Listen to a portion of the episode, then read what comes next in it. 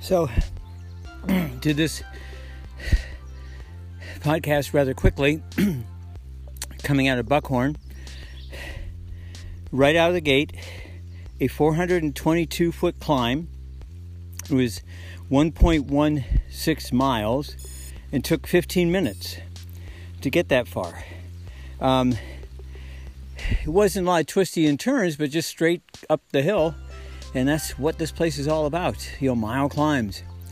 You know, anyway, uh,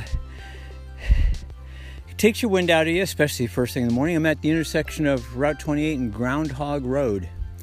Uh, misty, very low clouds today, uh, chilly, but uh, on the road and back again. So, talk to you later.